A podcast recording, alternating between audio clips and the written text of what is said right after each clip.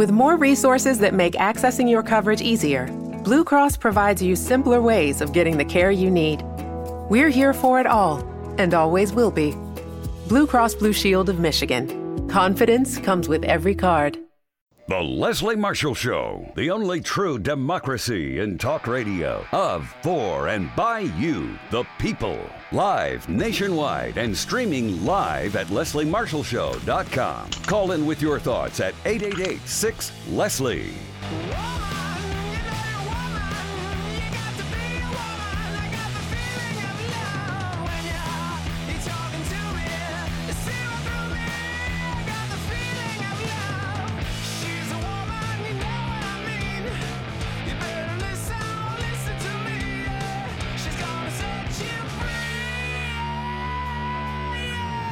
Here to set you free. Happy Tuesday. One week away from the election next November 3rd. Make a plan to vote if you haven't already. You can vote early, you can vote in person, or you can mail your ballot in. But right now, because you're just a week from the election, uh, there's an effort, and I want to jump on that, uh, to take your ballot to a ballot drop box and send it that way, as opposed to through the regular mail uh, in this final week to ensure that your ballot gets to where it needs to go and to be counted on time. Okay. So if you're not going in person, you're mailing your ballot in, drop it off at that ballot box. You have uh, trouble doing that? Ask a neighbor if they can help you, if they can take you, um, or if they're taking their ballot, if they can take yours to drop it off once you have uh, made your choice and sealed it.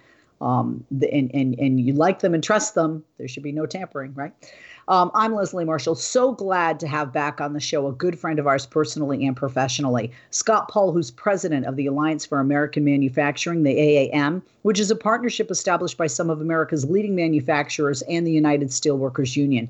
Now, for over a decade, Scott and the AAM have worked to make American manufacturing a top of mind issue for voters like you and for our national leaders who you're voting for. And they've done it through effective, effective uh, advocacy, innovative research, and a savvy PR strategy. More than a pleasure to have Scott back on the show. Hey, Scott, happy Tuesday, one week away, huh? One week away, and we did the uh, we did the drop in the uh, uh, it, we did the ballots in the Dropbox uh, just within the last week, and it's a great do it. I'm glad people are out there voting. It's encouraging to see. I was supposed to vote today, but I got a sick dog. I got a oh. nail oh. in my tire. I swear every day I have a, you know, uh, like, wow, I have that comes in the way. Um, but certainly um, uh, not not this kind of stuff that people have when they have COVID or have lost a loved one from COVID or they've lost their job and they're really concerned um, about jobs uh, coming back. I wish people, I, I, wish the president would be as concerned about jobs as he is about campaign rally size, because that seems to be. I was just on Fox this morning, and that, you know, how many campaign stops and how big uh, the audience is seems to be so important, um, you know, to, to people uh, when they're trying to criticize Biden. Look, I'm not going to lie. In 2016, when I saw Bernie Sanders crowds compared to Hillary, I was worried as a Hillary supporter, but she got the nomination. But I have to say, the crowds that showed up for Trump versus her, I said if they show up to mm. vote, we, being Democrats, are in trouble. Um, but uh, this time around, it's a very, very different election. Uh, I don't think, uh, you know, I think polling is very different. Um, I don't think we have that hidden Trump uh, supporter who said they were undecided, who doesn't want to vote uh, for uh, the president. I, I, I hope I'm right in that this time around. And uh, I don't think there's anything wrong in having a very safe, as Joe Biden did today, um, and and, and um, as he has been, you know, throughout this yeah. campaign. You know, there's this idea that he's living in the basement, but it's like the guy's going to four states in the next four days. Yeah, that sounds pretty active to me. Um, yeah. Speaking of, uh, let's uh, talk about um, uh, Joe Biden because um, he has a plan, and he has a plan to revive uh, manufacturing, to rev- revive products made in America, but also to revive the idea of buying American. But you have to have products to be able to, to buy, right? Uh, the president had made a promise to use the power of the federal pocketbook to boost U.S. manufacturing. Um, but in 2016, Scott, a lot of people voted for him based on that, and he's fallen far short of that promise. Um, he promised a job bonanza and uh, the the manufacturing jobs in the manufacturing sector have fallen far short of what he has promised. Can you speak to that? from a voting perspective, my advice to everybody is don't take anything for granted. Get get out and exercise your rights and make sure that your friends and neighbors do, and and don't don't be persuaded by what you're hearing or what you're listening, but just just get out there and do it. Um, uh, and and and that that's the most responsible thing to do. So, and, and you're right. A lot of people uh, four years ago, I think, voted for uh, Trump for a variety of reasons. One of which was that he, would talk about trade and buy America, hire America, and manufacturing, and and lots of blame and bringing the jobs back. Um, and I will say, as someone who you know works with industrial workers, that uh, in some respects it was refreshing to hear someone talk about you know really fighting for those jobs and, and seeming to mean it. Um, and I also want to say before I launch into my criticisms that you know, it's, it's not like Trump hasn't taken some actions. He has. He certainly has taken some actions. There's no doubt about it. Uh, but by and large, they haven't been effective. And in some cases, they've backfired. And in virtually every case, Leslie, he has overhyped what he's actually done, uh, which is not a surprise. I mean, that's a you see that in other aspects of his policy, how he conducts himself in his campaign. So it's not at all surprising that he would lead people to believe that he took care of a problem um, that, is still out there. Um, and with respect to Buy America, it's abundantly clear because there wasn't a day that went by in 2016 where he didn't say the words Buy America, Hire America at a rally, along with uh, Make America Great Again.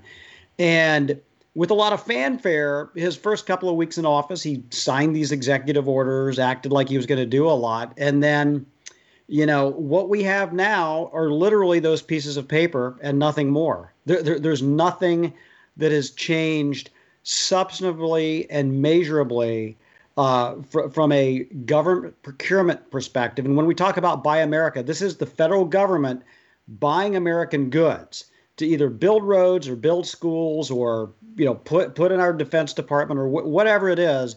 And it, he he really has not changed the rules in a significant, meaningful way. In fact, any of the changes that have happened over the last four years have been initiated by the Congress and, and by a group of Democrats uh, in the House of Representatives and also some Republicans to their credit. But but folks who realize that we need to do this and, and it, but it hasn't been of the president's making and his buy America, hire America promises have literally been un, unkept unkept. And in fact, the administration has allowed companies who have offshored lots of jobs to still compete for federal contracts to get your tax dollars, my tax dollars, the tax dollars of hardworking Americans in those factories. Uh, this administration is still allowing those companies to, uh, to, to compete for for business you know, we talk about the message. You said buy American, hire American, and that message is being delivered now and out by Donald Trump, uh, by former Vice President Joe Biden. Yeah. Um, certainly, Biden wants to and needs to win back those blue collar voters who deserted the Democratic Party and Hillary Clinton, the Democratic nominee in 2016. She lost Michigan, Michigan, Michigan, combining two states, Wisconsin, Michigan, and Pennsylvania. Uh, and that really put Donald Trump over the finish line and into the White House. Uh, like you said, you know, there are a lot, you talk to these industrial workers and these blue collar workers. Um, Bill Clinton had told his wife, don't forget the disenfranchised, um, you know, uh, blue collar uh, voters, specifically the white blue collar male. Um, and she did. I mean, she didn't, you know, visit those states. Um, some people are surprised. Some people think that Joe Biden should be doing better in Pennsylvania, spending more time in Pennsylvania. But he is talking about um, buying American. Um, and he does have a plan, which we're not hearing. I mean, the, the president has a lot of rhetoric, but not specifics.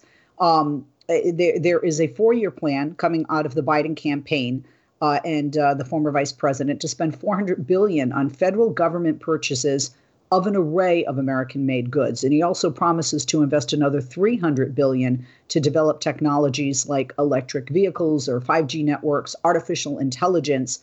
Those two initiatives combined will help create at least 5 million new jobs in manufacturing and innovation. How does this message resonate now in 2020 with the industrial workers you're talking to, Scott, versus the message that Donald Trump had Buy American Hire American in 2016?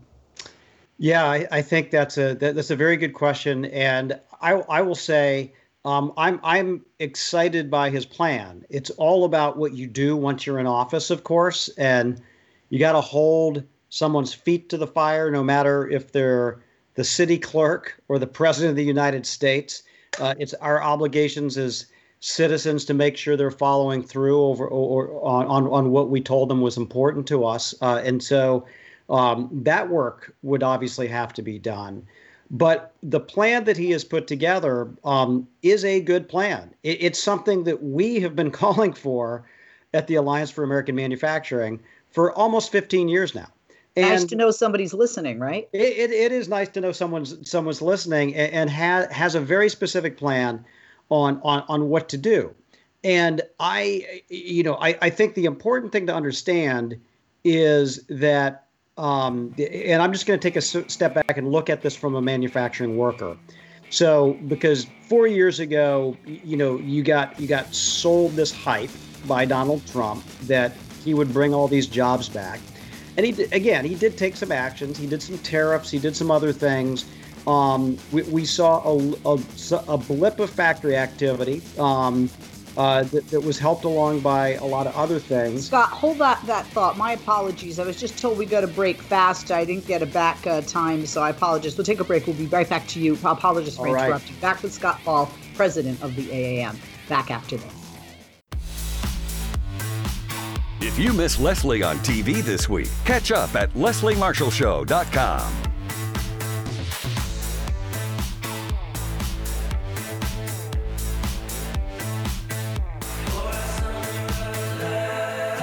Are back. He is with us. And sorry to interrupt Scott Paul, president of the Alliance for American Manufacturing.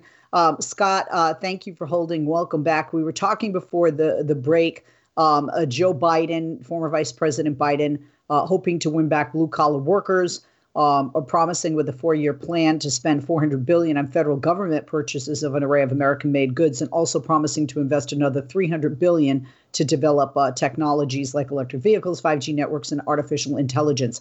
Uh, I also mentioned that that would, if it happens, create five million new jobs.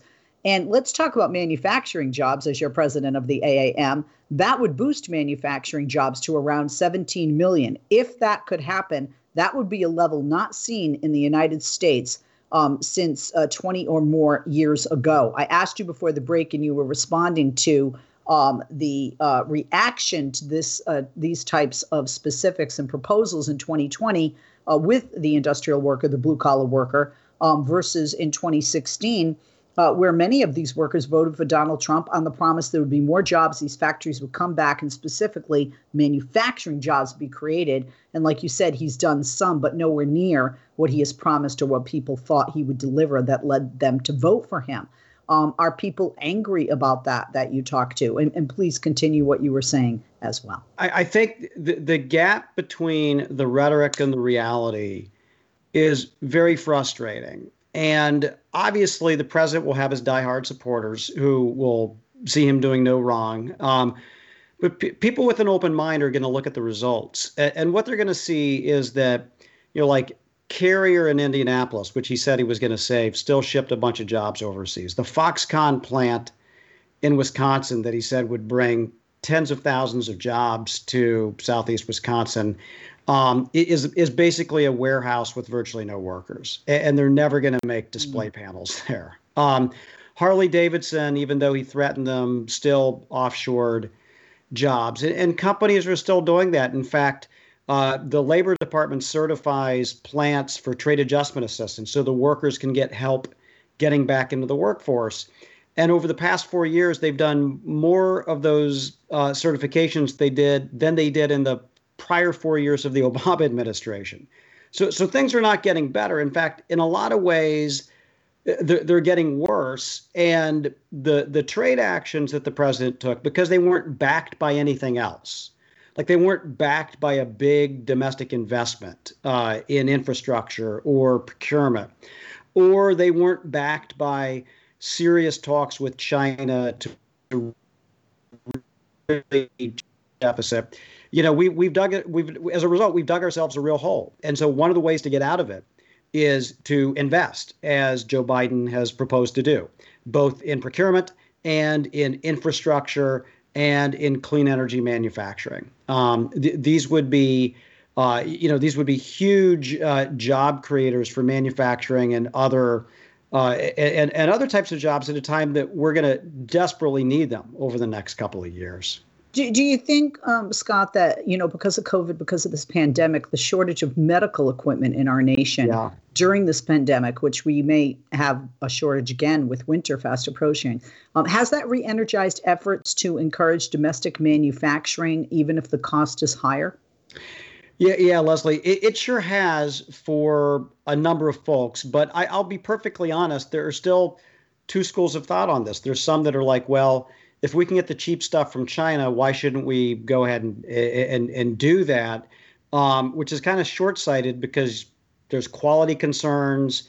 You know, if the pandemic is global and other countries are first in line, you know, we're going to end up with shortages anyway. And the, and the other school of thought, and I've talked to a lot of people who have done this. Um, and I'm thinking even right there, you know, where you are in LA, um, these guys that used to make like lacrosse uh, lacrosse nets or the the little baskets for the lacrosse sticks, you know, have gone into uh, making PPEs because they see a real future for it. And and they see a need. And when they put out the call and this is just a great example the company's called string kings but when they when they put out the call they said hey we're thinking about making ppes the the, the founder of this company had like 800 emails within 24 hours from hospitals and others saying we could we can use this we can use this and you're right so this is like we're entering this this you know next phase where there's a lot of hospitalizations there's a lot of cases there's going to be demand and so there are uh, a number of folks who want to do this. Now, th- there are serious policies in the Congress to do this uh, that have been mostly offered by Democrats, some by Republicans, but mostly by Democrats. And Biden also has a plan to uh, reshore PPE production as well uh, that, that he unveiled over the summer. And, and, I think it's very important to use the power of federal procurement to do that. Because when you think about the buying power that we have through Medicare, Medicaid, the VA, um, the Defense Department, every agency that provides some sort of health care.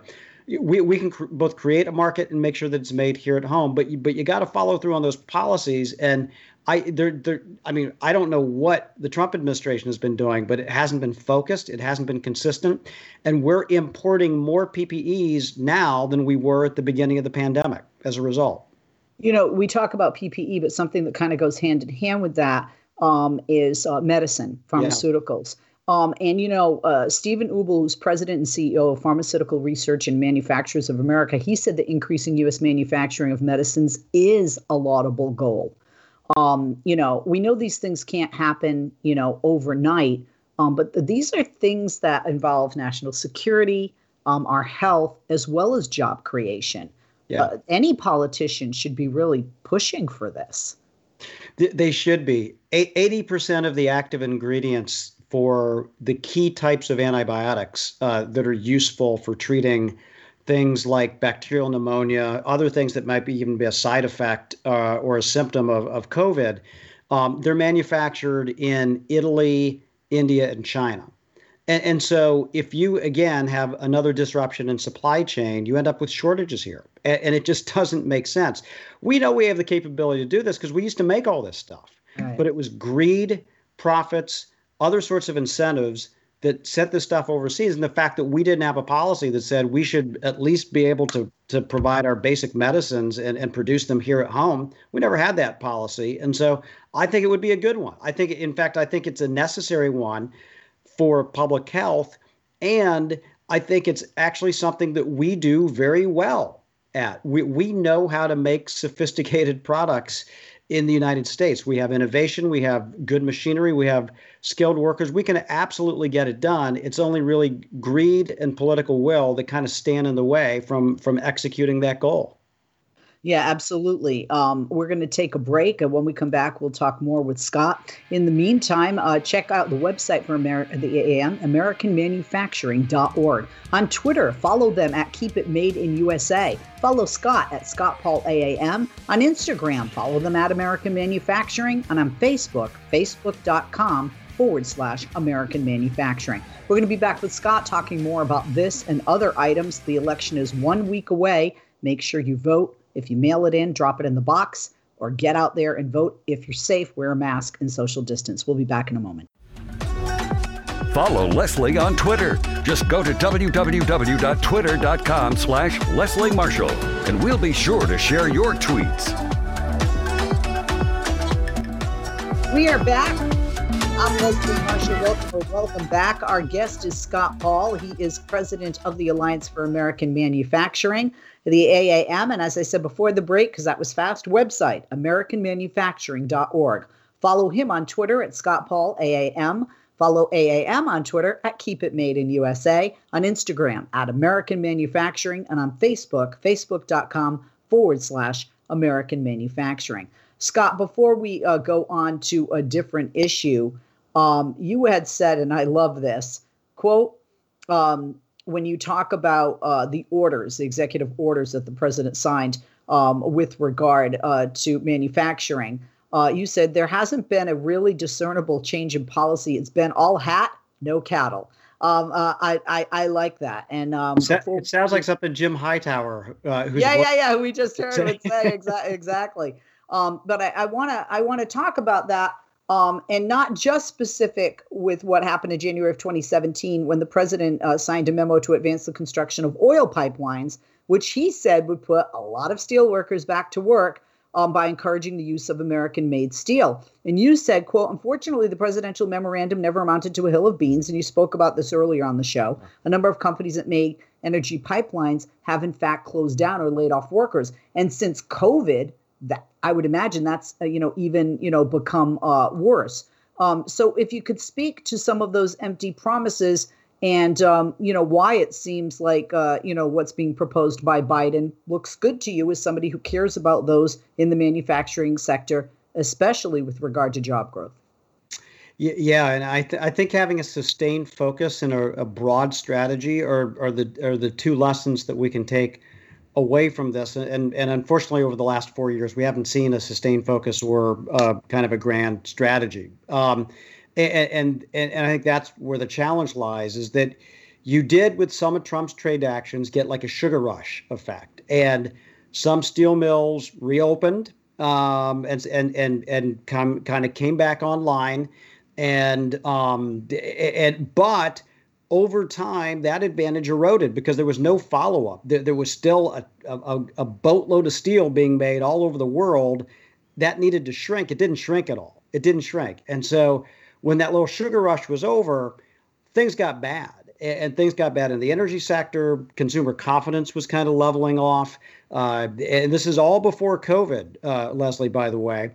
And, and, so you saw st- you saw blast furnaces start to shut down again, and and uh, particularly those that that fed into making energy pipe and, and, and energy pipelines and what have you, because you know th- those oil companies don't want to buy American pipe. They, they want to buy the, the cheapest pipe possible, which makes you think about what they're putting in the ground anyway right. and, and how secure it is.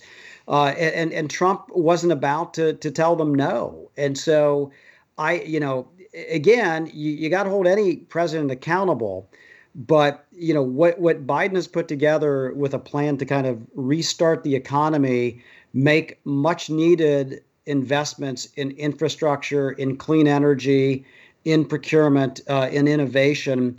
Um, I, to me, there's a lot of potential there, and obviously, you got to get Congress to go along with it. You have to sus- have a sustained focus on it, and at the same time, you can't ignore the trade piece of this. And, and the lesson we should take away from Trump is not that tariffs aren't uh, tariffs don't work uh, or, or to mock them, but say there's a way to do this smarter, and, and there's a way to do this more sustainably, and there's a way to do it with allies as well to put the pressure on where it really needs to be applied, which is for the most part China. Uh, and, and so you know, it would be better if, like, you had a Joe Biden and a Justin Trudeau and leaders from all over the world who could who could pressure China together. Instead, Trump wanted to go it alone, and it became a huge mistake because it pitted everyone against the United States instead of the, the the you know industrial democracies being able to speak with one voice about the problems that we see in China.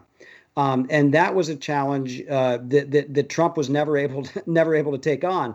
So just to, to, to give you a, your your listeners a snapshot right now, we have fewer manufacturing jobs now than we did than before Trump took office. Okay, that's number one.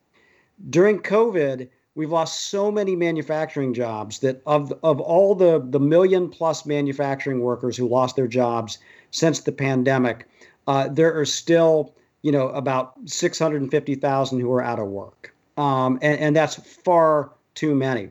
Our trade deficit, which Trump used to talk about all the time, reached a record level. Reached reached a record level uh, in August. Uh, and so, all the metrics that I think would be important to a functioning domestic manufacturing economy, unfortunately, they've been heading in the in the wrong direction. And I just I don't see a plan out of this administration to get us out of it. And ignoring COVID is the worst thing that you can. Because You got to give people confidence that there is an end in sight to this at some point in time through smart public health measures and wearing masks and delivering effective treatments and getting the vaccine and, and doing all the things that you can to, to stop the spread of this. But you know, none of that has happened. It's all contributed to just a really, really bad year for obviously for a lot of people for a lot of different reasons. Uh, but it's been a it's been a grim grim year for for factory workers as well. Absolutely. Uh, Want to switch to uh, another topic, uh, not that different. Um, but uh, a new report by EPI Director of Trade and Manufacturing Policy Research, Robert Scott, um, data analyst Zane uh, Mokhiber, and research assistant Daniel Perez, they examine the economic output and employment implications of a two pronged strategy for rebuilding the economy around high wage jobs and around American manufacturing. And what the authors found was that rebalancing trade by expanding exports and expanding public investments in infrastructure, clean energy, and energy efficiency are the keys to generating at least 6.9 million good jobs. Um, and in the process, they would rebuild American manufacturing and the uh, American economy. Uh, are they listening to you as well, Scott? Your thoughts on this? Yeah, so a, little bit about that report, and the Economic Policy Institute does great work.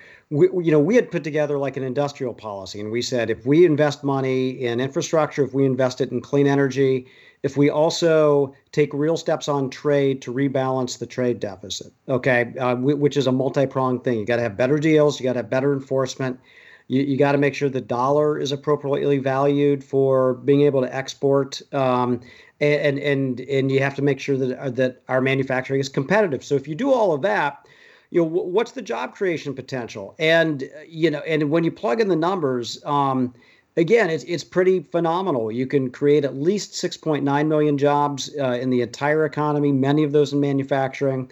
Uh, when you consider the what are called the induced effects of that. These are these newly employed workers going out and buying groceries, buying pickup trucks. You create even more jobs through that economic activity. If you give millionaires a tax cut, it doesn't mean they're going to buy, buy another pickup truck. They're going to, you know, they're, they're going to invest in the stock market. But if you give a working class person a job, they are going to buy so, something that's going to create job create jobs in the rest of the economy.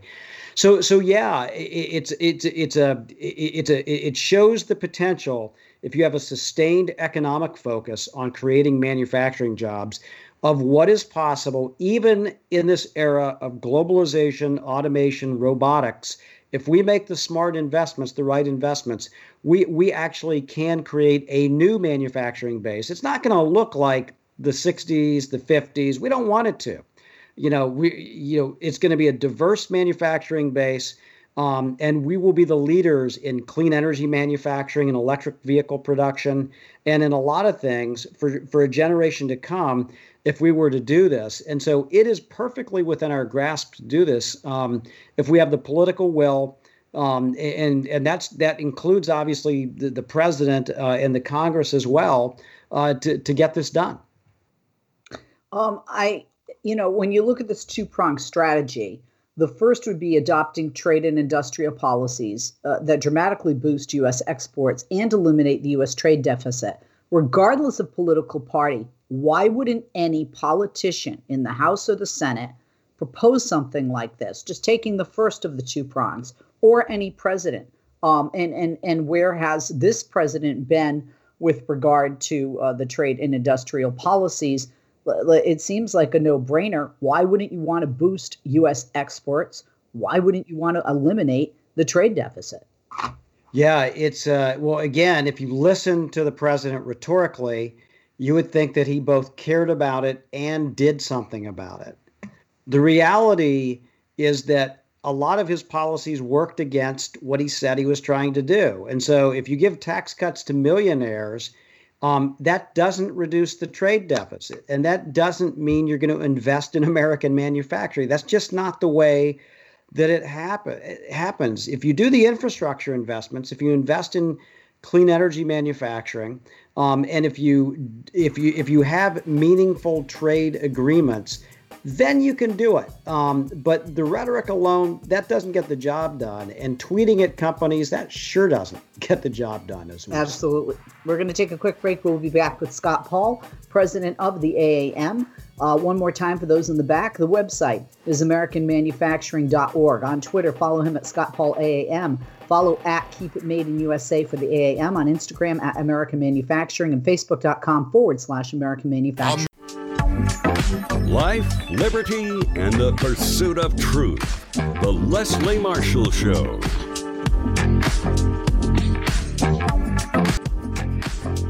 Back with Scott Paul, president of the Alliance for American Manufacturing.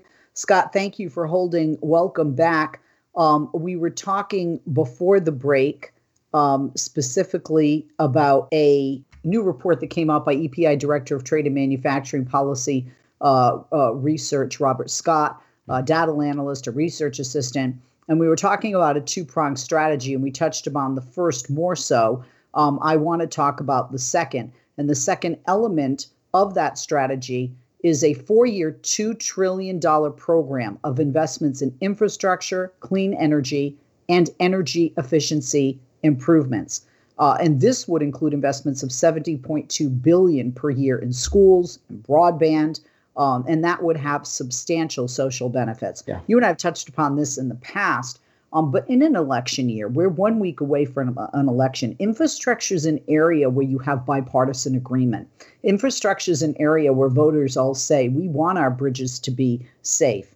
Uh, we want our roads to be in good conditions. Uh, in, in good condition. And, uh, you know, regardless of how people feel about science or, or climate change, uh, renewable energy, clean energy, uh, energy efficiency I- improvements, we can all at least agree on infrastructure. Why hasn't that been more embraced um, by Republicans uh, and, and by this administration? when you look at still our very poor rating with regard to infrastructure in our nation, especially at a you know at a time during a pandemic.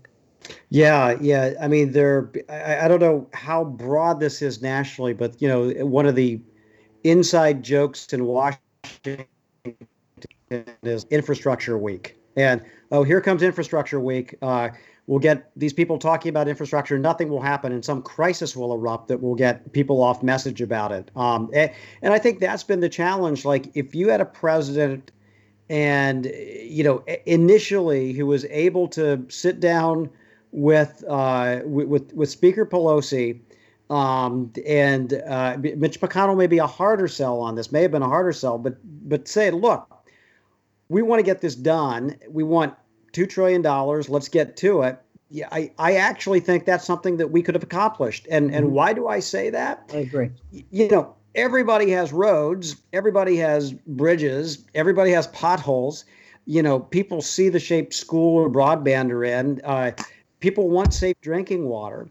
I mean, this isn't speculative, like you're wondering if this is a good idea. Of course, this is a good idea. Every right. community needs this, and it's not a Republican or a Democratic thing. Um, and, you know, if you're looking at it from a political willpower issue, this is one of the rare issues that business and labor agree upon and, and think is a great idea. So this is like a slam dunk. Um, and, and I, I wish I knew why this didn't happen. But one of the reasons is certainly that the, the president didn't have a focus on it. Again, he would talk about it, but then you got to show that leadership. You, you got to pull people together um, and, and get that done. And one thing we know, Leslie, is that from the last big turn down, uh, downturn we had, you know, the Great Recession, um, you, you know, what helped to get the country back on its feet? Obviously, the Recovery Act – you know, direct payments to people who needed help, you know, to help pay the bills. That's something that that where there was a return to the economy because um, and, and get that done. it, it got these folks back in. But but but and, and he, but here's the thing. The other thing that helped was infrastructure and, and making those investments and the and the, the money you put into infrastructure, you know, is returned to the American taxpayer through other ways. And so I hope, I hope that once we are past this election, that this becomes a priority and that we get this done because the need is apparent. Um, the the results are great, and uh, there there is a coalition that wants to do this, and so it is laid out perfectly, like it's the red carpet for whoever wants to to walk down it and, and take it and and get it delivered. We can get it done.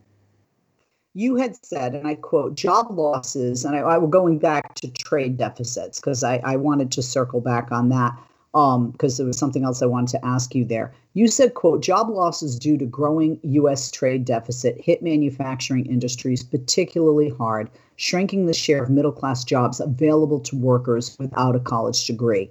Can you talk about why and how that could be different going forward? Yeah, there's nothing inevitable about this. And this is where, you know, there's a debate among economists, but when you look at the data, um, what, what what impacts manufacturing jobs in order are number one, how the rest of the economy is doing. If the rest of the economy is doing well, manufacturing has a chance to do well too. Number two is what share of the global pie do we have? Like, are we competing globally? Um, how are we doing compared to Germany, compared to China, compared to Japan? Are we selling more or are we importing more? And, and where are we rank there? And the better we do there, the more opportunity we have to create manufacturing jobs. We, conversely, if we shrink, as we have been unfortunately over the last two decades, uh, we, we lose manufacturing job. Then it is also true that that factories become more efficient and we do have robots and we do have automation. But generally what that has meant is that those workers can do even more high value stuff within manufacturing. You can expand your product lines. You can invest in new products. You can do all sorts of things. It doesn't necessarily mean that people are going to lose jobs. And so th- that's you know so it, it isn't rocket science in terms of how we grow manufacturing jobs. Make sure the rest of the economy is doing well number one. Infrastructure is a way to do that. Number two make sure that we are improving our global market share. We do that through a smart trade policy, which means good trade agreements, good trade enforcement, uh, a smartly valued dollar, and competitiveness measures to make sure that we have skills, to make sure that we have innovation, and that we have the right tax incentives to keep jobs here at home. And so when you get that, um, we can grow manufacturing. And we grew manufacturing jobs from 2010 to 2018. Um, they they grew uh, not remarkable, but at a rate, and we can certainly turbocharge that uh, if we have some investment. We we know the roadmap to do it. All we got to do is, is is is is is start the engine. Climate change. Um, does climate change and confronting specifically climate change um, you know is that ne- is it is it necessarily is it needed? And if so how urgently with regard to addressing uh, the manufacturing sector and jobs within the manufacturing sector and job growth in that sector?